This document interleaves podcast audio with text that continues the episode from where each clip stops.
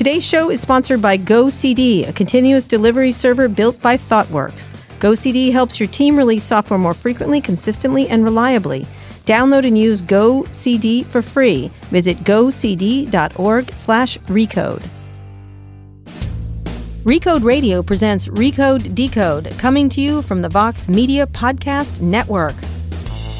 Hi, I'm Kara Swisher, executive editor of Recode. You're listening to Recode Decode, a podcast about tech and media's key players, big ideas, and how they're changing the world we live in.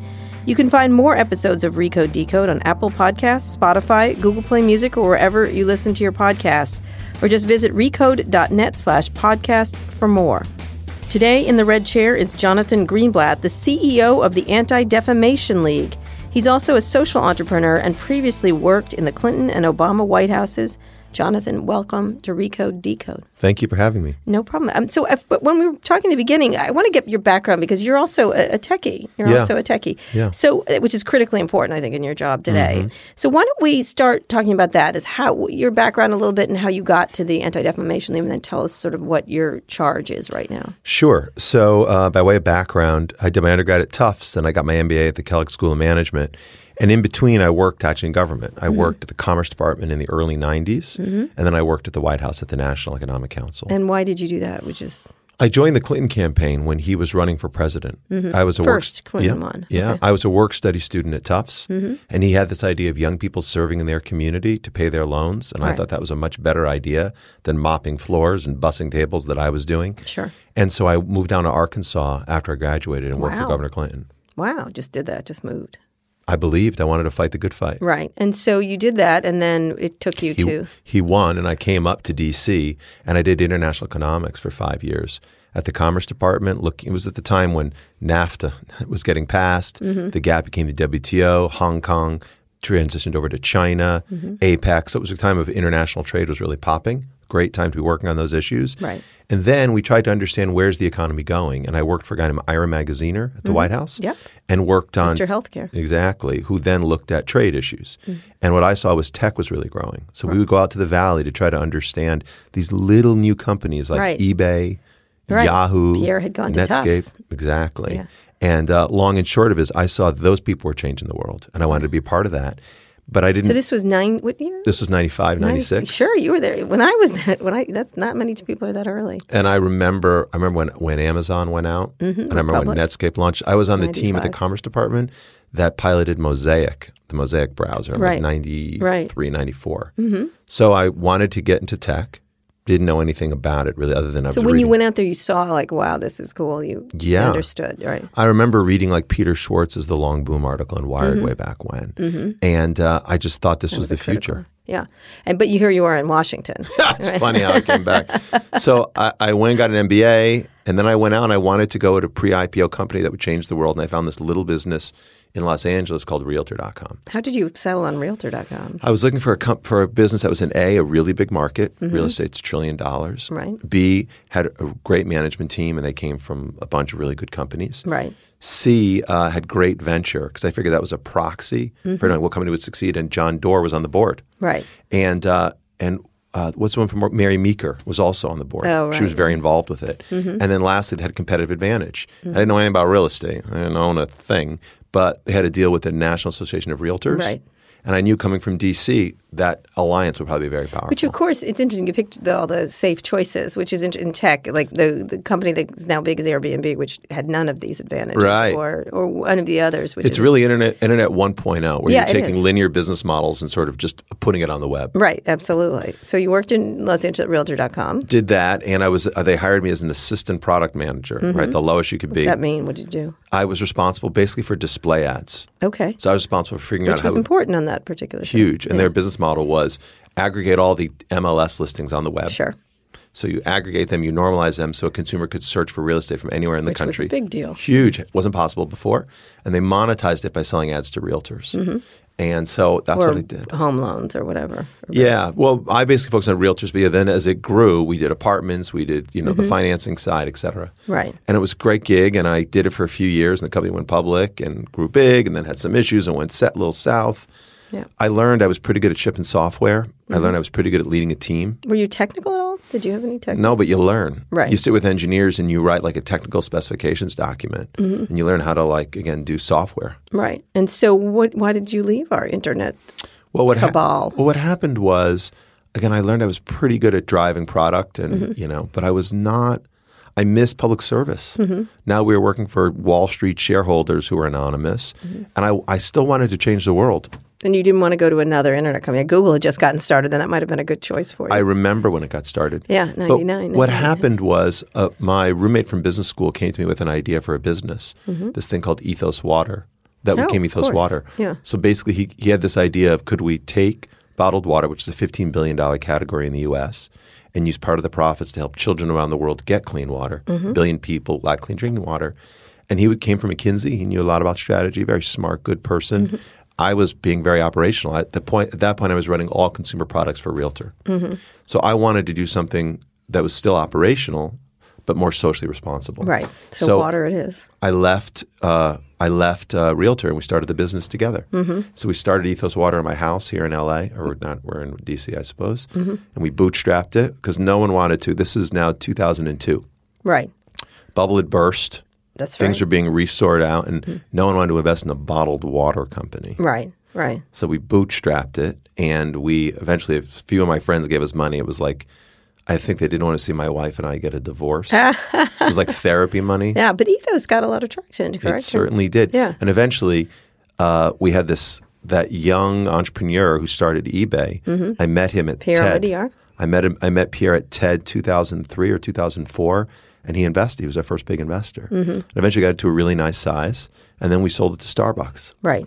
I went to work for Howard Schultz as the vice president for global consumer products. So you'll be in the Schultz administration. We'll talk about that a little bit. Isn't that funny? Yeah. So I had to I love how he pretends. Exactly. Oh, no, Kara. Mm-hmm, mm-hmm. Okay. More about that later. You're good at lying. Yeah, so I went to work for Howard, integrated the businesses, launched our product on their much larger retail platform. Sure. Howard asked me to serve on the board of the Starbucks Foundation because mm-hmm. now we had millions in free cash flow to distribute to projects all over the world. Mm-hmm. Great gig. Enjoyed it. My wife and I had two kids at the time. We're back in L.A. and I was in Seattle. Right, you moved to Seattle. Oh, so I was just in Seattle the other day. It's a great town. Yeah, it is. It's gotten even better. It's really remarkable what's happened to it. So I went back to L.A. I got recruited to run a little magazine business called Good Magazine. Another interesting entrepreneurial effort. Exactly. Socially responsible. That was sort of going south. I mean, the print business is not a great business. It wasn't back then either. And I put it digital. I invested heavy in digital, invested heavy in online video. So you're the publisher? Video. Essentially CEO. Yeah, right. You're like publisher. And that was a great run. And then we had an idea that sort of came out of that, which is all these young people wanted to. They said, well, I read your magazine or I drink your water. Now mm-hmm. what? Mm-hmm. We had this idea of could we aggregate volunteer listings? Because mm-hmm. it turns out volunteer databases are a lot like MLSs. Right. Offline, mm-hmm. not standardized, fragmented. So I pitched an idea at the Googleplex. Mm-hmm. This was in late 2008, I believe. And I said, why don't we do for volunteer listings what Realtor did for real estate? And they got excited about it. Mm-hmm. And so it was a 20% project. A bunch of engineers helped me to do it. Mm-hmm. They invested in some big companies. P&G put money in. Gap put money in. And we built this thing called All for Good, mm-hmm. which was the largest aggregation of volunteer listings on the internet. And there had been volunteer listing sure, there's good stuff. Yeah. Volunteer Match, Idealist, right. There are a few others, but they were all, again, not standardized. Right, they're not. So you had to go to multiple places. What we did, we used data feeds. Right. And then we reached out and sort of scraped and brought all the listings in one place. Right. And that essentially became this really big technology architecture. Right. The other innovation that we had here at the time was we used APIs. Mm-hmm. So this was, again, late 08, early 09. Mm-hmm. Social was really beginning to take off. It was. And so the innovation was, why would you go to volunteermatch.org. You could use APIs and integrate the listings right into your Facebook feed. Right. Into whatever kind of site you were using. Right, which you all did. And so you were working on that. Then eventually that grew to a nice size, and then that got acquired by Points of Light, mm-hmm. The group that President Bush started, mm-hmm. because they have thousands of volunteer centers across the country, and they didn't have a technology architecture. Right. So now it's being used by all of them to manage their listings. Manage listings. So I had a few of those, and they were all... So you did all these different entrepreneurial things. Mm-hmm, so here you are wandering around from one. And then I got a call in 2011 summer from the West Wing. Mm-hmm. So President Obama had created this office. The show or the person? Exactly. President Bartlett called me. I wish there was a President Bartlett. How we miss President Bartlett. Let's take a moment, especially CJ. All right. So you get a call, and you were... I created this Office of Social Innovation. Mm-hmm. It's a really talented woman, Sonal Shah, an economist who started it, had left, and he wanted this office, which was supposed to be focused on using innovation to accelerate economic recovery, boost job creation. Mm-hmm. He wanted someone who created jobs, right, and contributed to economic recovery to run it. So, I wasn't an Obama person, but you get a call from the president, you take it, and mm-hmm. I believe it's a call to service. Right. So we came out, my wife and my three kids, and we decided I would do this. Right. So I spent 3.5 years working for President Obama running that office. So how many people did you have in it? Because I'm assuming it's not staffed right now at all. I think it has become the Office of American Innovation. Oh, Chris Liddell? No, that's Jared. Okay, that's Jared. Okay. It's the best kind of innovation. It's American innovation. As opposed to all the other kinds. So I probably had 6 to 10 people. Uh-huh. It would wax and wane with fellows and details. And sure. Such. And so what were your initiatives that you worked on there? We did 3 big things. So number 1, we tried to find new ways to put people to work. Mm-hmm. So I was responsible for the National Service Agenda. Service is a strategy to put people back to work. Mm-hmm. So like AmeriCorps, Peace Corps, I was responsible for all those programs mm-hmm. and expanding them because the budget was frozen. Mm-hmm. So we created new programs like FEMA Corps to help with disaster relief. Right. And Justice Corps to help with issues with on the immigration front, actually. Mm-hmm.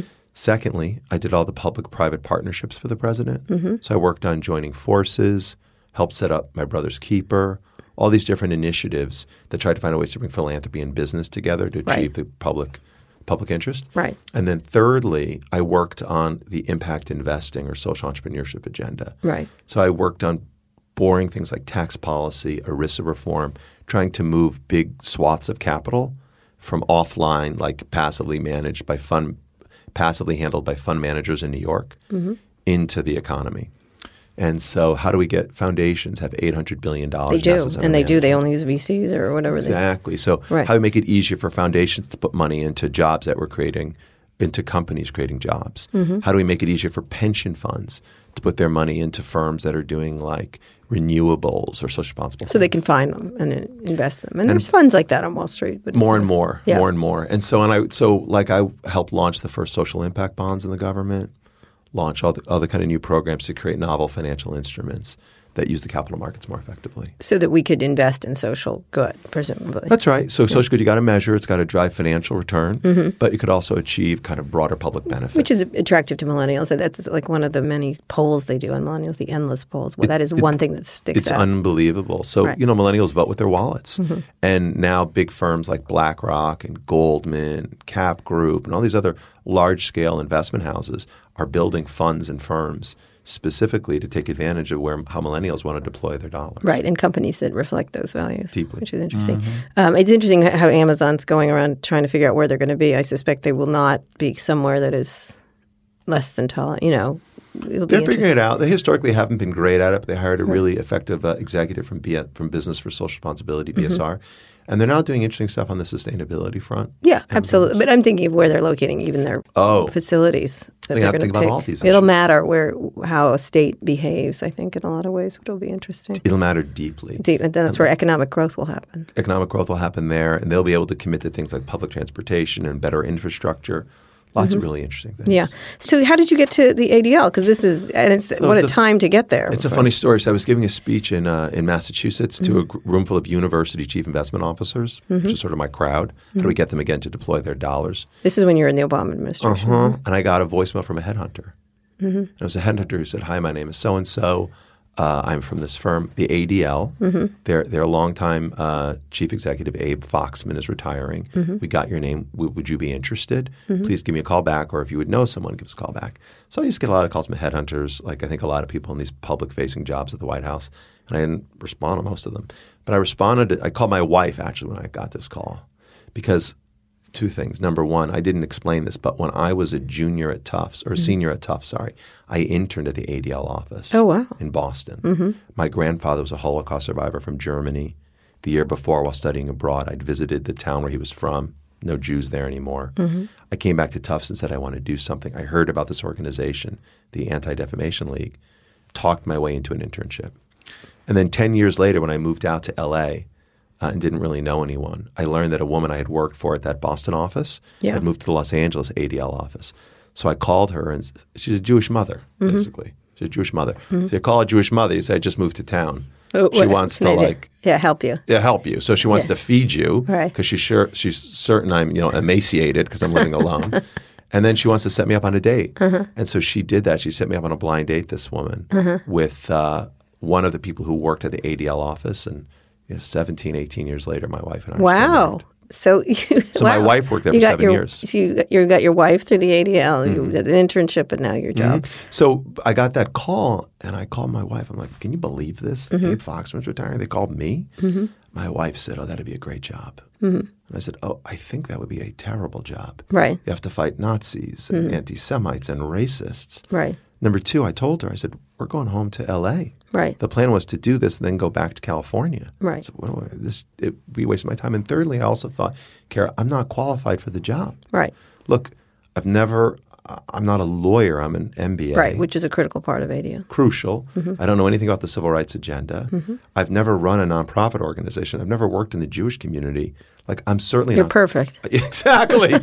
So I thought, she certainly is not really interested in me. Right. But you know what I thought? What I thought was, you know what? I'll go talk to this woman, not because I want the job, because I don't, and I'm not even qualified. But the next CEO of ADL, because I knew how important the organization was, should be thinking about search and social and tech and innovation and income and business. Because that's what the Nazis where the world is going. Yeah. That's right. So I took the interview on a lark, thinking that, well, I can help shape the search and that'll be my contribution. And one thing led to another and I'm here. But it's interesting because the ADL is such a storied organization. It feels like, even if this isn't where I thought I would be, it's a privilege to be here every day. And the issues matter more now. Yeah, you sort of hit the timing. Your timing is perfection in a horrible way. Yeah. So you took this job and you – explain what the ADL does for those who that don't know. There's a number of organizations like it, but it's a unique and important organization. So the ADL was founded in 1913, around the time that Leo Frank was lynched outside of Atlanta. It's a famous story. Jewish man, falsely accused of a crime, found guilty, sentenced to death. The governor commutes his sentence because it clearly was a sham trial to life imprisonment. The mob is so enraged, they hang him from a tree. And the ADL is founded at that time when anti-Semitism is prevalent, along with racism, et cetera. And the founders create this organization, and in their own words, they write a mission statement that the organization will, quote, work to stop the defamation of the Jewish people and secure justice and fair treatment to all, end quote. So that's a very interesting mission statement because 100 years ago, the Jews, again, not only was there pervasive anti-Semitism, quotas kept them out of many universities. Customs kept them out of many professions. Right. They had a hideaway. Covenants didn't let them live in many places. So they didn't really have any of the political power, economic resources the community has today. They didn't really have a leg to stand on. So it was a bold proposition that they would be out for themselves, but also justice, fair treatment to all. Like again, based on their future was very uncertain. They were very weak, but they had this audacious – frankly, it's a very Jewish idea. We'll fight for ourselves, but also fight for others. Right. So over the next 100 years, they tore down a lot of those quotas.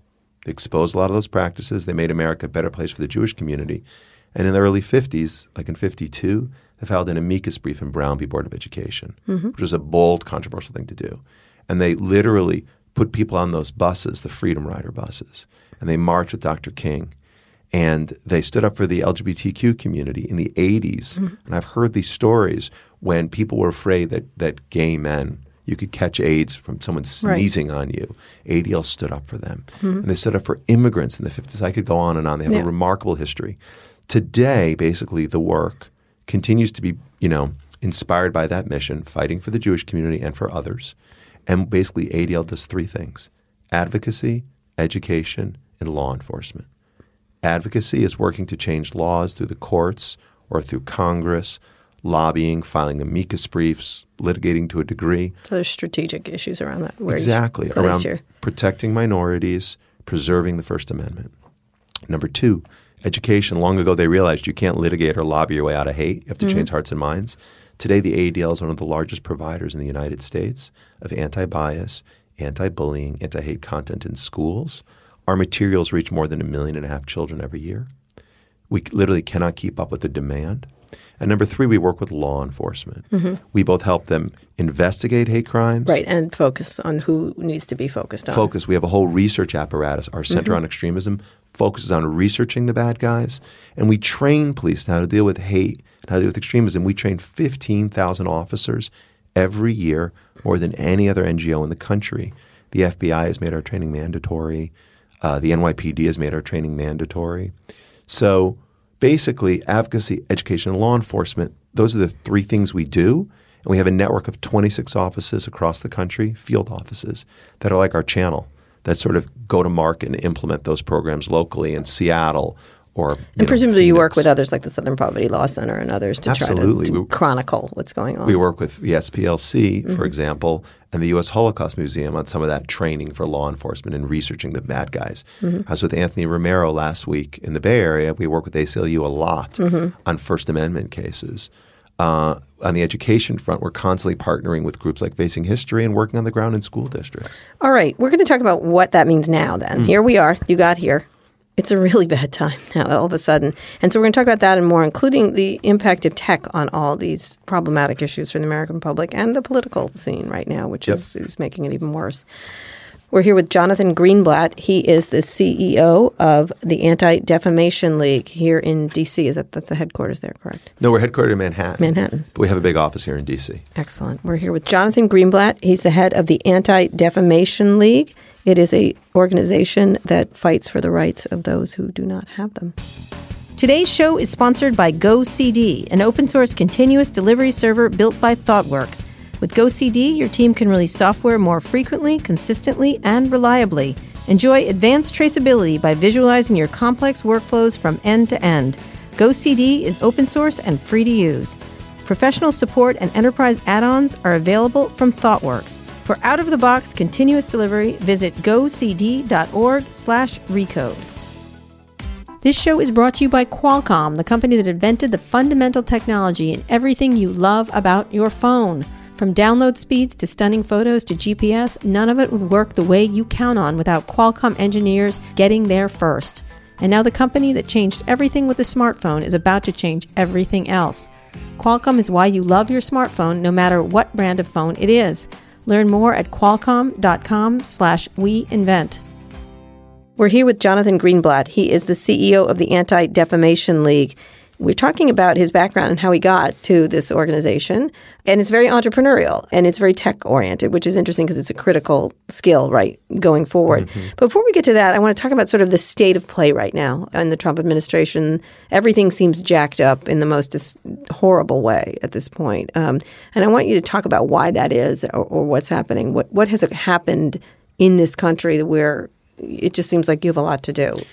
Well, I'll tell you, I mean – as a 501c3, we're non-political, but I don't think there's anything partisan about fighting prejudice. And what we saw in the 2016 campaign was we saw one particular candidate really stoke up around immigrants, around Muslims, Mexicans, and immigrants of all variety, issues, if you will, of tolerance and extremism.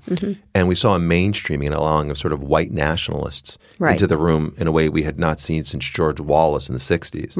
Of course, George Wallace didn't win the White House. And indeed, after the election day, in the last 2 months of 2016, we saw a massive spike in hate crimes and bias incidents directed at Jews, again, Muslims, Mexicans, and immigrants in general. I mean, it was really very alarming. And this is the data. Again, there's nothing political in pointing out the fact that that spike happened, and it continued in the first half of this year. We saw in the first half of 2017 a 76% increase in bias incidents against Jews compared to the first half of last year. Nearly 1,000 incidents of harassment, vandalism, and violence. Just against Jews. When you add in the spike we've seen against Muslims and Mexicans, it's really extremely alarming. So when we talk about, well, why are things jacked up, it is difficult to explain why the president would choose to focus his Twitter feed more on NFL players demonstrating their First Amendment rights versus white supremacists who literally have murdered several people over the course of this year, an Indian immigrant in Kansas City, two innocent bystanders in Portland, Oregon, an African-American ROTC student right here in the D.C. area. Mm-hmm.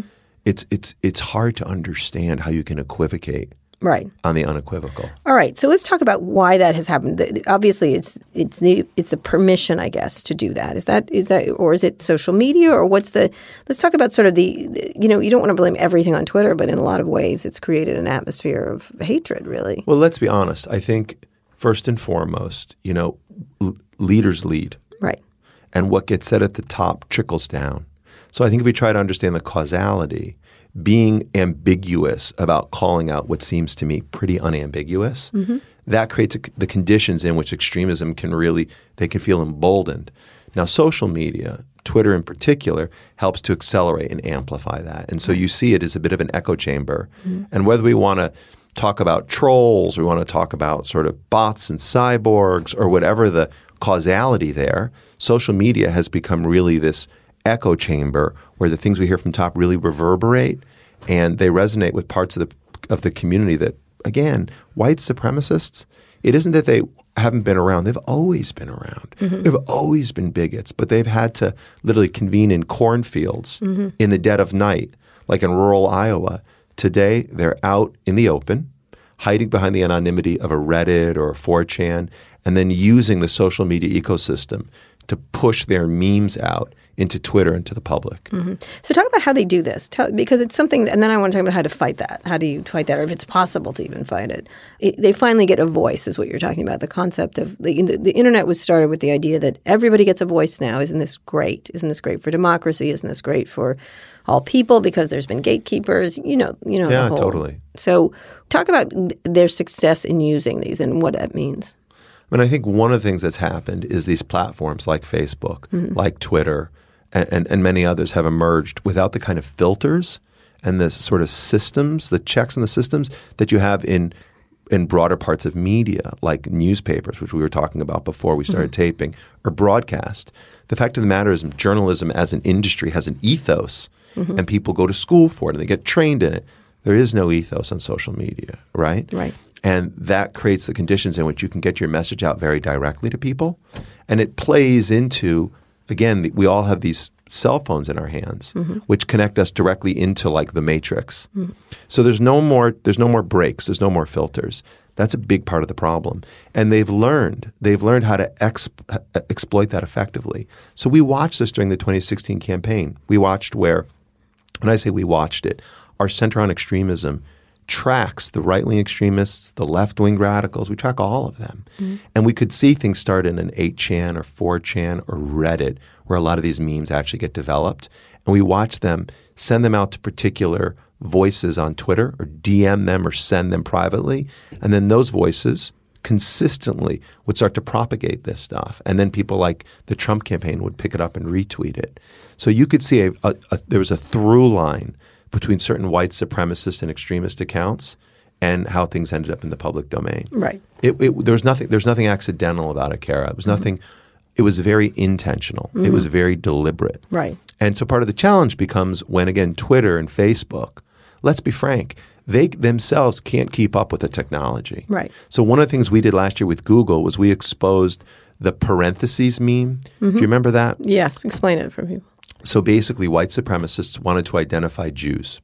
Right. I think the Jews are behind all the evils of the world. Right. So they created this meme where they would put parentheses around the names of Jews to demonstrate how we, quote unquote, echo through history. Mm-hmm. By the way, they would put it on Jews or people who they thought were Jewish. Right. And they built kind of a plug-in for Chrome, for the Chrome browser, so that you could I guess it worked on Firefox too. So you could pull up a website. Right. And if you had the plug-in, it would the plugin would search for names on a web page, and if Jewish names showed up that were from a database or names that had previously identified and entered, it would put the parentheses around it for you, so you could easily identify the Jews in a news story, for example. Right. So it would say by Jake Tapper (parentheses around it), by Walt Mossberg (parentheses around it).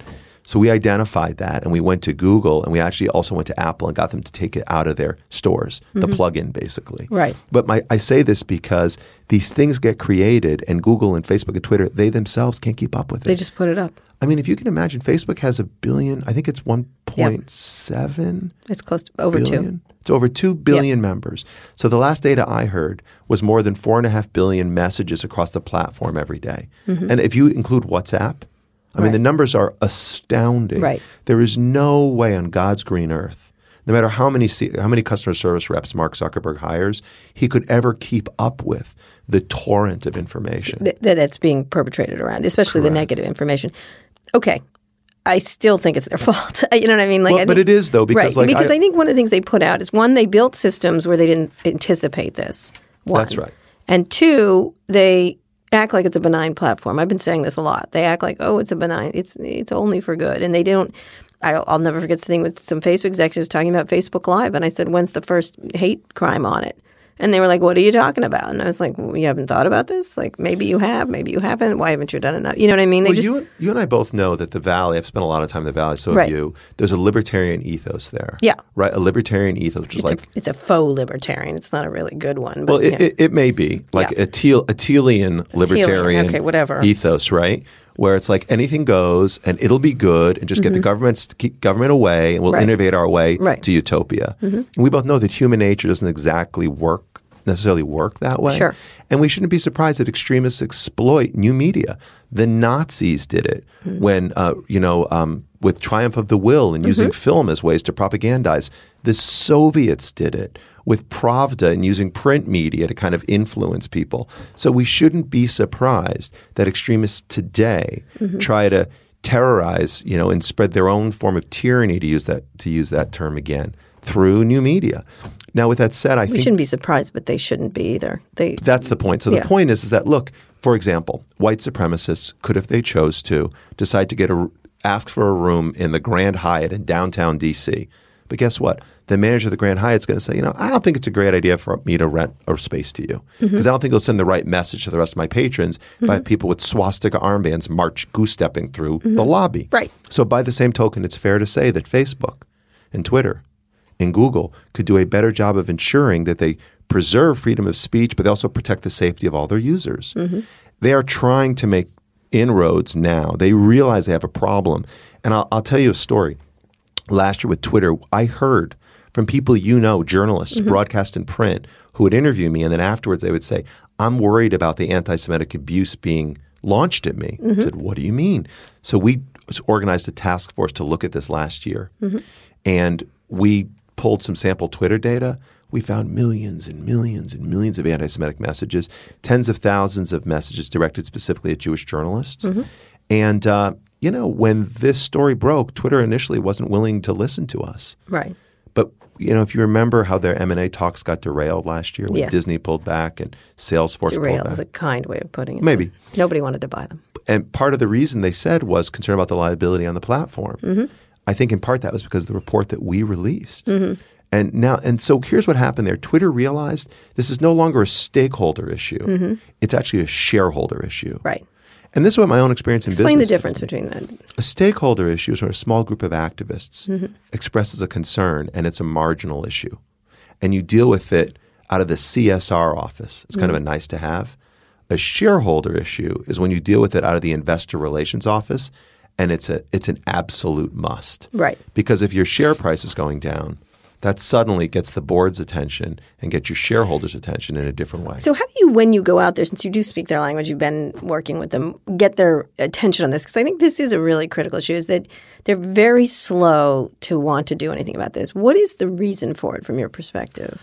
Because they see themselves as, again, benign and good people, which they are, for not benign, but good for sure. I mean, I don't think they're sitting there thinking, I'll just let anything goes on my platform. They're definitely worried and concerned about it. Yeah, I think, look, at an individual level, I've been blessed to meet lots of executives, and they're absolutely good people. I think what happens is that when these things grow at a degree of scale, the individual's kind of desires gets overtaken by the Borg, know? And so what I think is that these companies now realize they've sort of crossed a Rubicon.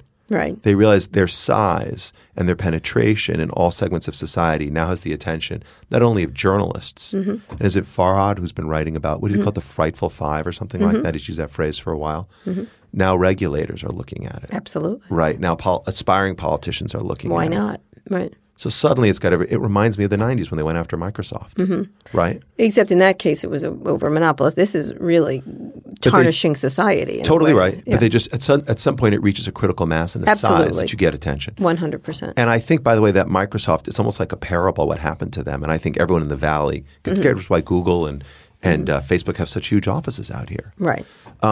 But I think they suddenly have tuned into the fact they can no longer ignore this problem. Mm-hmm. I believe they ignored it before because of the libertarian ethos and because they all want user growth. Right. One of the core metrics. It goes against every user growth. Exactly. I talked about this about Twitter, is that if they turn off the bullying perfectly, their user growth drops. But it's already dropping. It doesn't, because they create an atmosphere that's so vile and poisonous that user growth dies anyway. So it's really kind of fascinating. You're probably right. But if you think about that investor relations deck, you know, every quarter you want to have user growth going in the right direction. So anything that might put the brakes on that concerns an analyst will raise his hand or her hand and say, whoa, what's going on here? Right. So flash forward to today. We've now found them much more willing to work with us. You know, actually, we mentioned him already twice today, Pierre Omidyar.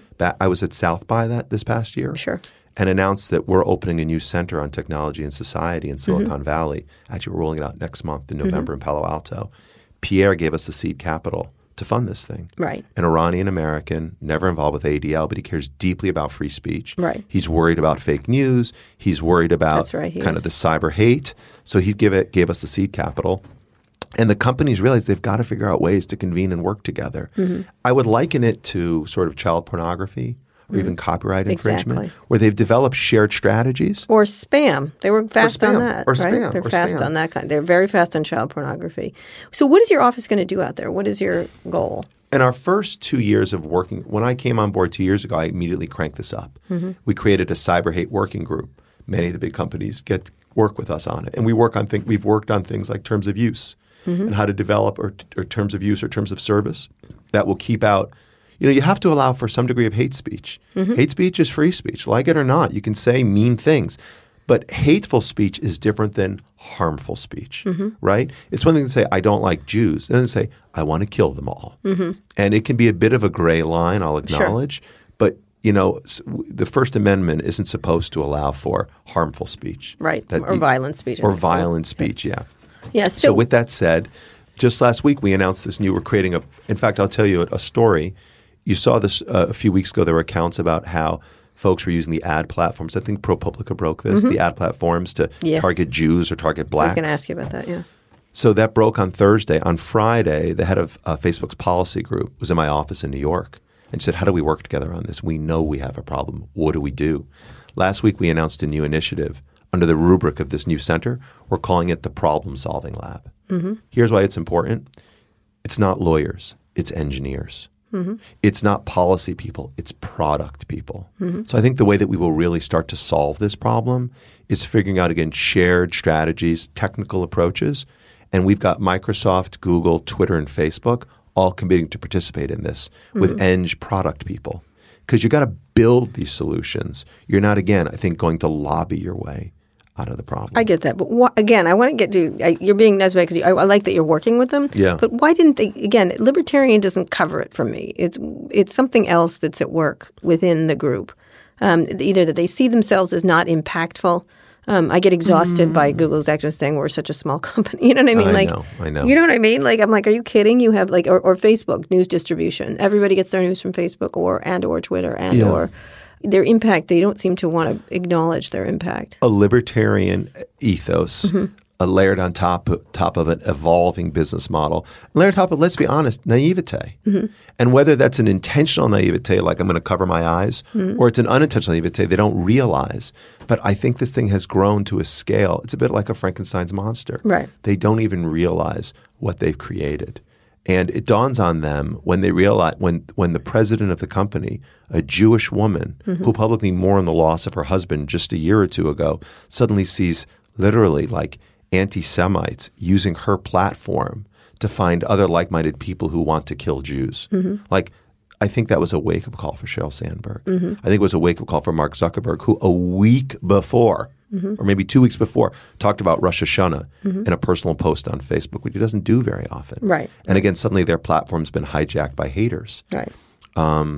So I think they realize that a libertarian ethos and an uncertain business model are no longer excuses when extremists are running amok. Right. So we've been working with Google mm-hmm. through their Jigsaw division on their initiative called Perspective. Have you heard about this? Mm-hmm. Right. So we've got the best data sets out there on anti-Semitism and bigotry because we've been tracking this stuff literally for 100 years. Mm-hmm. So I think AI and machine learning are important parts of how we tackle this problem. And I'll give you an example. Okay. So I often get, if you look at my Twitter feed, it's crazy, right? I've got horrible like white supremacists tweeting at me and anti-Israel people tweeting at me and all kinds of stuff. It's really great. Mm-hmm. So people will tweet a picture. So if I'm walking into Best Buy on a Sunday afternoon and I get a tweet at a picture of me of an oven, that might be okay because maybe there's a sale on Whirlpool ovens and mm-hmm. you know in aisle 12 or whatever. But when I'm sitting here in your studio and I get tweeted a picture of two ovens, double ovens, and it says Jewish bunk beds on it, mm-hmm. that's probably not such a nice thing to send to me. No, I wouldn't even look at my Twitter if I were you. Yeah, I don't look at it very often for this reason. But if you used AI and you saw, the person tweeting at Jay Greenblatt, his name or whatever, its name is at white genocide. Mm-hmm. Their Twitter bio says, I want to kill all the Jews. Mm-hmm. And you see that they've been flagged for messages before, and you see that they have none of the friends in common with me or none of the followers with me.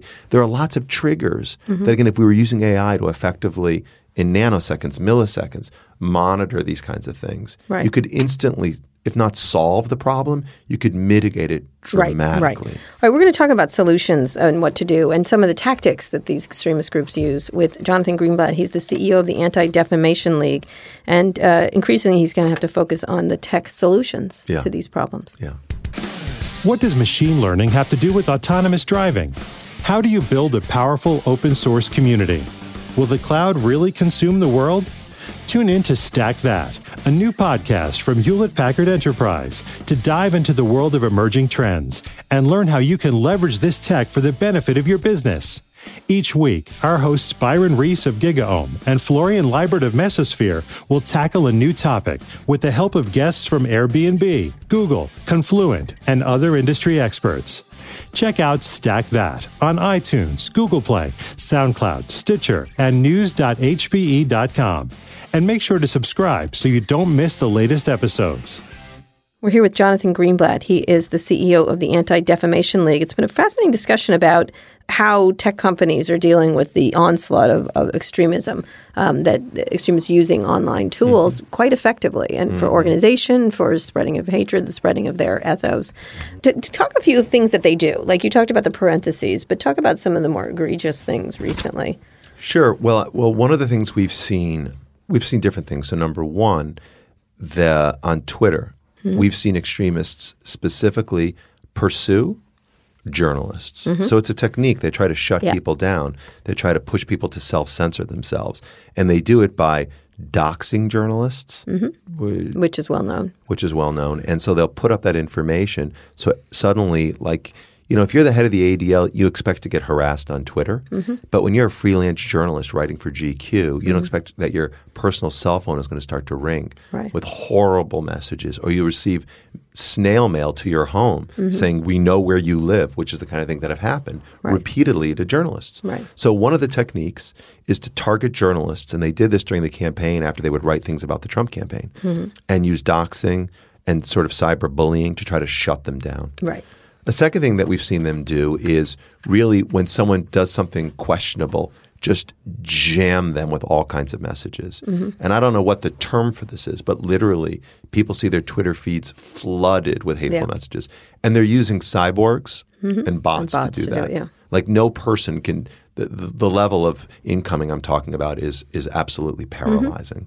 And in terms of communicating with each other, what are the preferred areas? It's Reddit, obviously. Yeah, it's sort of Reddit and 4chan and 8chan, where they can be a little bit more hidden than they can on services like Facebook or Instagram or Twitter.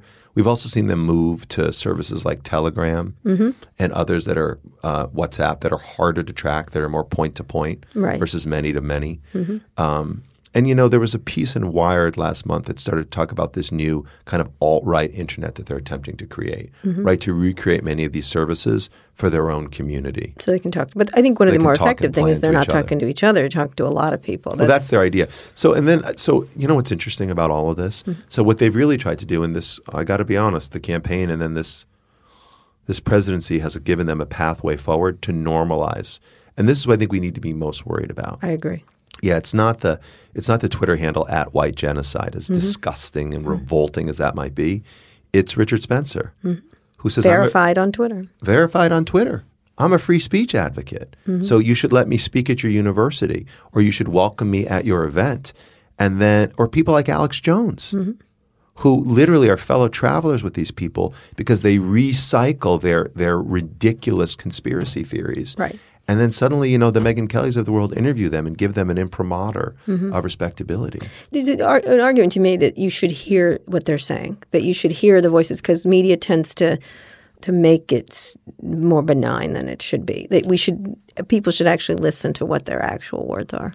I think that's right. I think that was one of the – I would really give props to the folks at Vice who were in Charlottesville in August. Yeah. Because what they didn't do is glamorize these people. Right. They just put the cameras on them and let you hear them say, Jews will not replace us. Right. They put the cameras on them and let them say all these just absolutely revolting things. Is that normalizing, or let's just show you what they're like? Well, that so this is – it's interesting. There's a fine line between normalizing or glamorizing these people. Right. When you put Richard Spencer on – without any context. Right. You just interview him with his sort of short haircut, wearing like a suit and a polo shirt.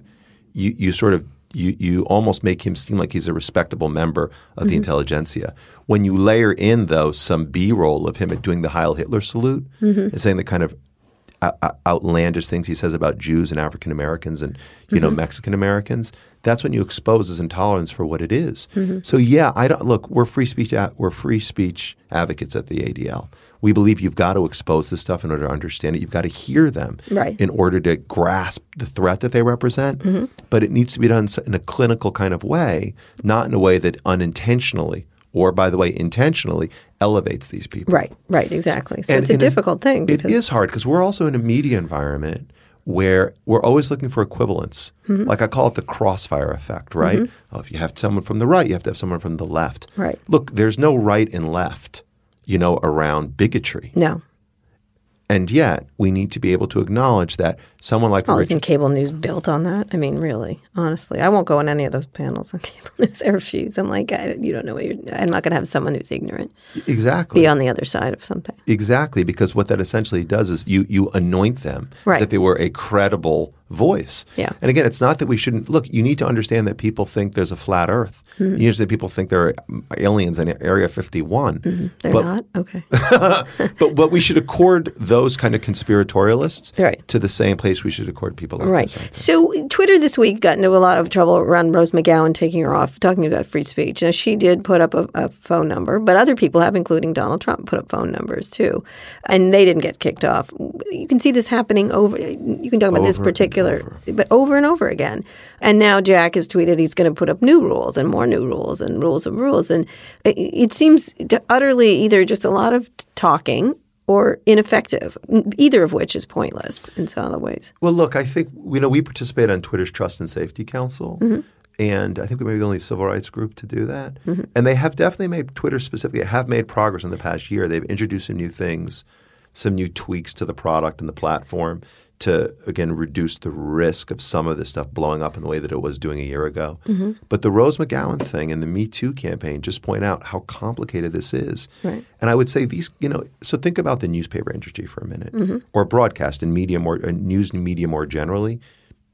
Decades ago, generations ago, they introduced ombudsmen. Right. Right? Much like federal agencies have inspector generals to provide some oversight and acknowledge with a little bit of humility that we need someone – as a voice for the people or a voice for the public. Right. It would seem like we're in a moment today where these platforms and these large companies need ombudsmen as well who can help to provide oversight and be a bit of a check and balance on the kind of biz dev groups, if you will, or the investor relations groups who say, no, just grow. Mm-hmm. Responsible growth seems to me like a more sustainable strategy. Which they don't want to do. All right, I want to finish up talking about some of the things that you think you need to do as a group to get better at, and what are the things you're most worried about? And I want to focus on tech because a lot of this stuff will proliferate via tech. Is it VR? Is it what kind of things are machine learning? Or what are the things that you need to fight extremism? And you're never going to stamp it out, I suspect. But what are the things that are critical for organizations like yours? And then what are the things you're worried about? Well, I mean, so if you think about the advocacy, education, law enforcement, number one on the advocacy front, I'm definitely worried about the convergence of, in a digital environment, a traditional civil rights agenda. Mm-hmm. So what do we do when sort of big data gerrymands people, if you will, by class or by race or by religion, even not just unintentionally, invisibly, because mm-hmm. things are being algorithmically served to us that we don't even know. Oh yeah, and your race and what you look like, all the eye stuff, all the.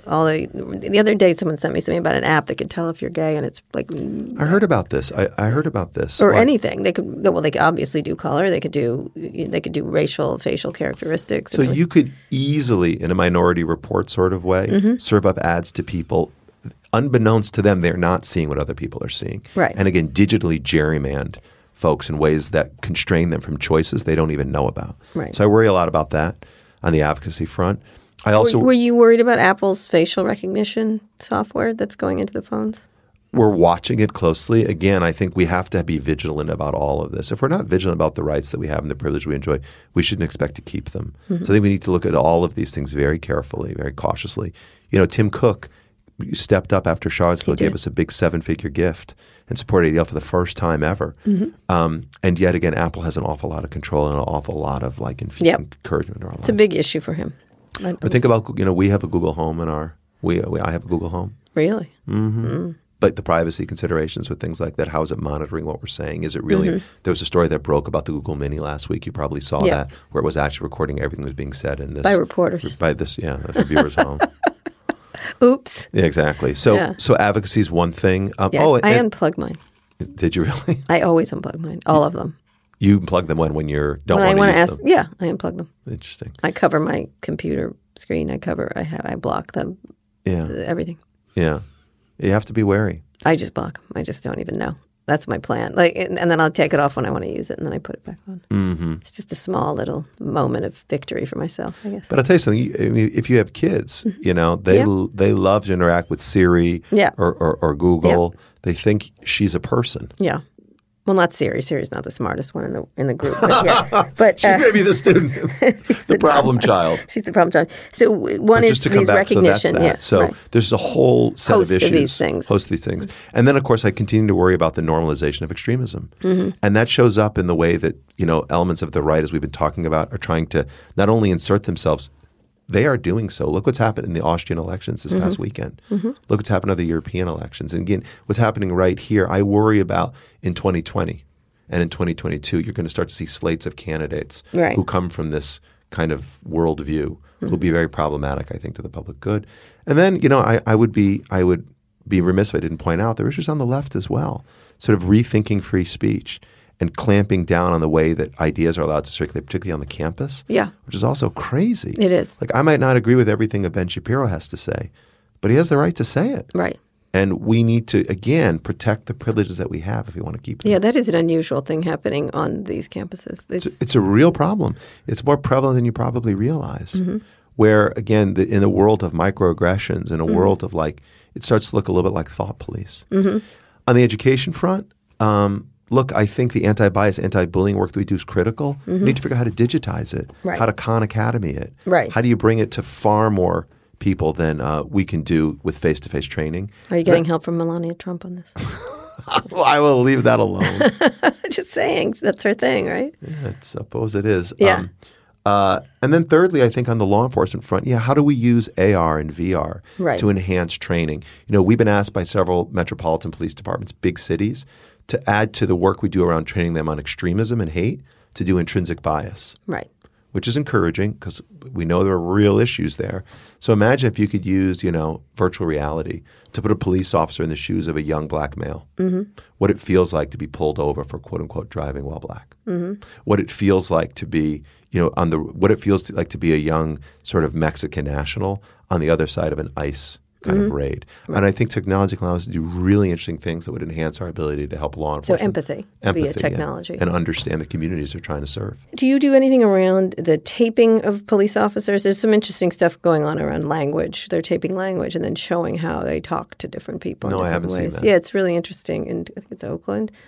So they're taping versus just the body cams. And so you can tell, the computers can tell what race they're talking to. Is that right? By the words they choose. It's, you know, it's very clear the words they use for African Americans versus white people. And that's interesting. It's absolutely different. It's really, it's data. You know what I mean? Yeah. So the last thing I want to talk about, we just have a few more minutes, is the idea of what data is. And you have all this data. People don't care about actual facts. Pressed by, again, this administration, this idea of fudging what facts are. What just today there was lies said, and then everyone's now talking about not the lie but the fact, whether it's true. You know what I mean? Like, you start to do that. So how do you do that when you have all this data? What happens to date? Because one of the strengths, presumably, of ADL is data. This many assaults, this many this. Yeah. I had a relative who there was some fact, and I was like, this is an actual piece of data. Well, so you say. And I was like, but it is. It's a, you know what I mean? It was just like it's a fascinating thing. So you're a company, not a company, an organization that traffics in data that's critically important. And presumably new data initiatives would help you as you begin to really see patterns and things and where things are happening. How do you combat that when data isn't data anymore? Yeah, it's very challenging to be in a post-fact society where mm-hmm. Stephen Colbert's version of truthiness seems mm-hmm. to prevail mm-hmm. on both sides, by the way. ADL has always been incredibly fact-driven organization. Mm-hmm. As you said, data-driven, fact-based. Right. And we are in an environment where people want their own facts. I mean, I think one of the things we need to do is to let's just acknowledge that data is just that. It's numbers. And, you know, bits are ones and zeros. And they're very hard to make any sense of until you contextualize them and embellish them with more information. So we need stories to support and supplement the data, right? Mm-hmm. We need images to mm-hmm. enhance kind of the ones and the zeros. Mm-hmm. So I think we're going to have to find ways to, through visualization and through kind of the infographic and other techniques like that mm-hmm. And videos, et cetera, to make things really come alive. Right. So now we're back to like the VR piece we talked right. about just a minute ago. I think VRs could be very effective. Incredibly powerful. So it's one thing for me to say to you, okay, this past year, we saw 997 anti-Semitic incidences in the first half of the year. It's a whole nother thing if I could put you literally in the body of a 14-year-old when she is being harassed, when kids are throwing pennies at her at school, or she walks back to her locker to find a swastika on it, and you're literally in that girl's seeing the experience as if you were that girl, mm-hmm. will make this come alive in a way that was never possible. Mm-hmm. And you know, we have to acknowledge that these issues are real. And if we can find new ways to leverage the technology to transform those experiences and give you the actual, you know, a degree of insight that just a piece of paper can't, maybe that's how we change this. Yeah. Yeah. So last question, what would you like Silicon Valley to invent for you then? What I'd like Silicon Valley to invent for me then? For it to help your work. I think there are probably a few things. I mean, I think it's interesting. You're going to have to soon be defending cyborgs. Have you seen Blade Runner 2049? We haven't seen it yet. I think we're going to see it this weekend. It's real long. That's what I heard. I heard it's 3 hours. Yeah, I just interviewed Jared Leto, who was in the movie. He's really good. Yeah, he plays a trillionaire.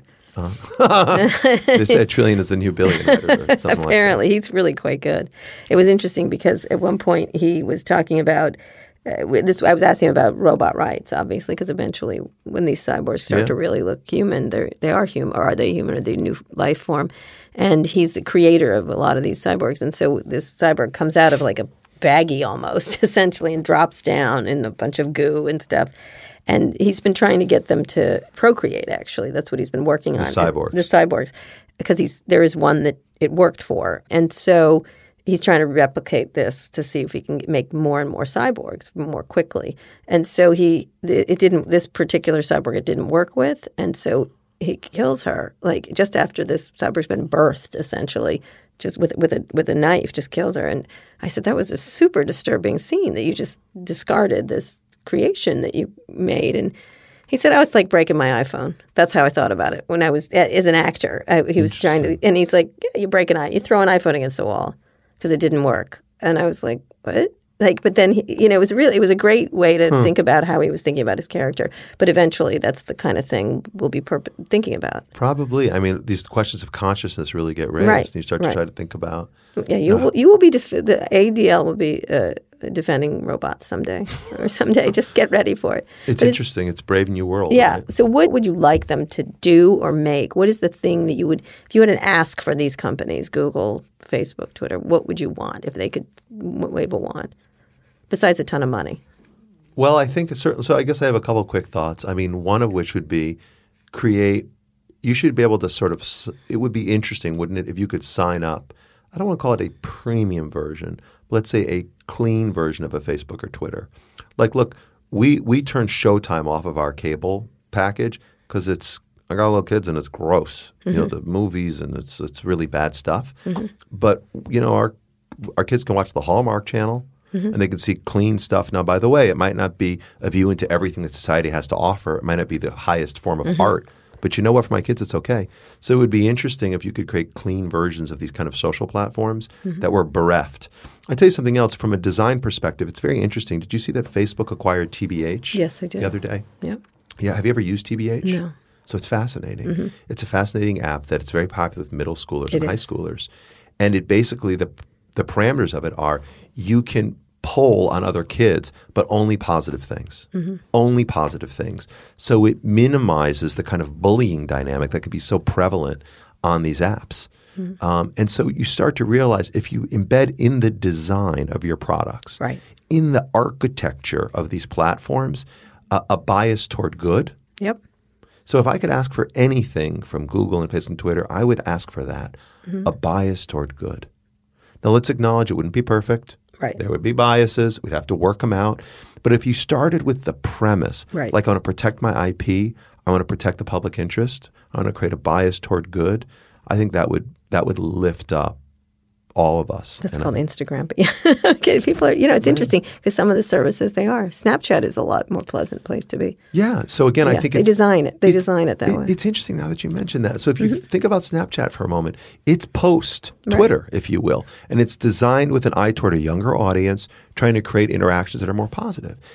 Or not negative, really. I don't know if it's necessarily positive because some of them are silly. Yeah. That's the point about bias toward good. It's not negative. Right. It's not negative. And it kind of reduces the ability of someone to go in and hack it for the wrong reasons. Yeah. That's a really good point. Absolutely, 100%. That's a great ask. That's actually a great ask. I think they spend a lot of time designing for addiction. But that's a difference. Right? We had a great with Tristan. Tristan Harris. Harris. Yeah, we had him at Code last year. He's so interesting. He is. He used to design for Tristan Google. Harris. That's right. Yeah. And he talks about the addiction and how the slot machine for attention. And how the feel you get, not just the kind of endorphins, but the feel you get from your finger when you touch your phone and you feel that, or the sound that chimes. Yeah. So think about if we could do a bias toward good that would, again, mitigate the harmful stuff. So addiction for good. Mm-hmm. Fantastic. Jonathan, this has been a fantastic conversation. Thank you so much for coming. You're welcome. We're with Jonathan Greenblatt, the head of the ADL. Can you tell people if they want to donate or where they want to give?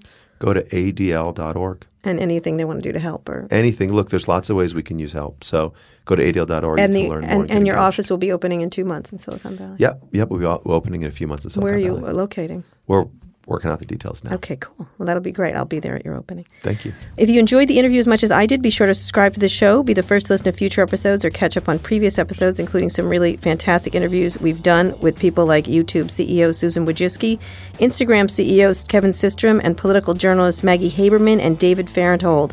You can find all those episodes and more wherever you found this one or on our website, recode.net/podcast. Now that you're done with this, check out one of our other shows on Recode Media with Peter Kafka. You'll hear a no-nonsense interviews with some of the smartest people in media and entertainment. I also host Too Embarrassed to Ask along with Lauren Good of The Verge, where we answer all of your questions about consumer tech. And on Recode Replay, you can find audio from all of Recode's live events, including the Code Conference. Thanks for listening. Thanks also to Cadence 13, the company that distributes this show, including Beth O'Connell and our editor, Chris Basil.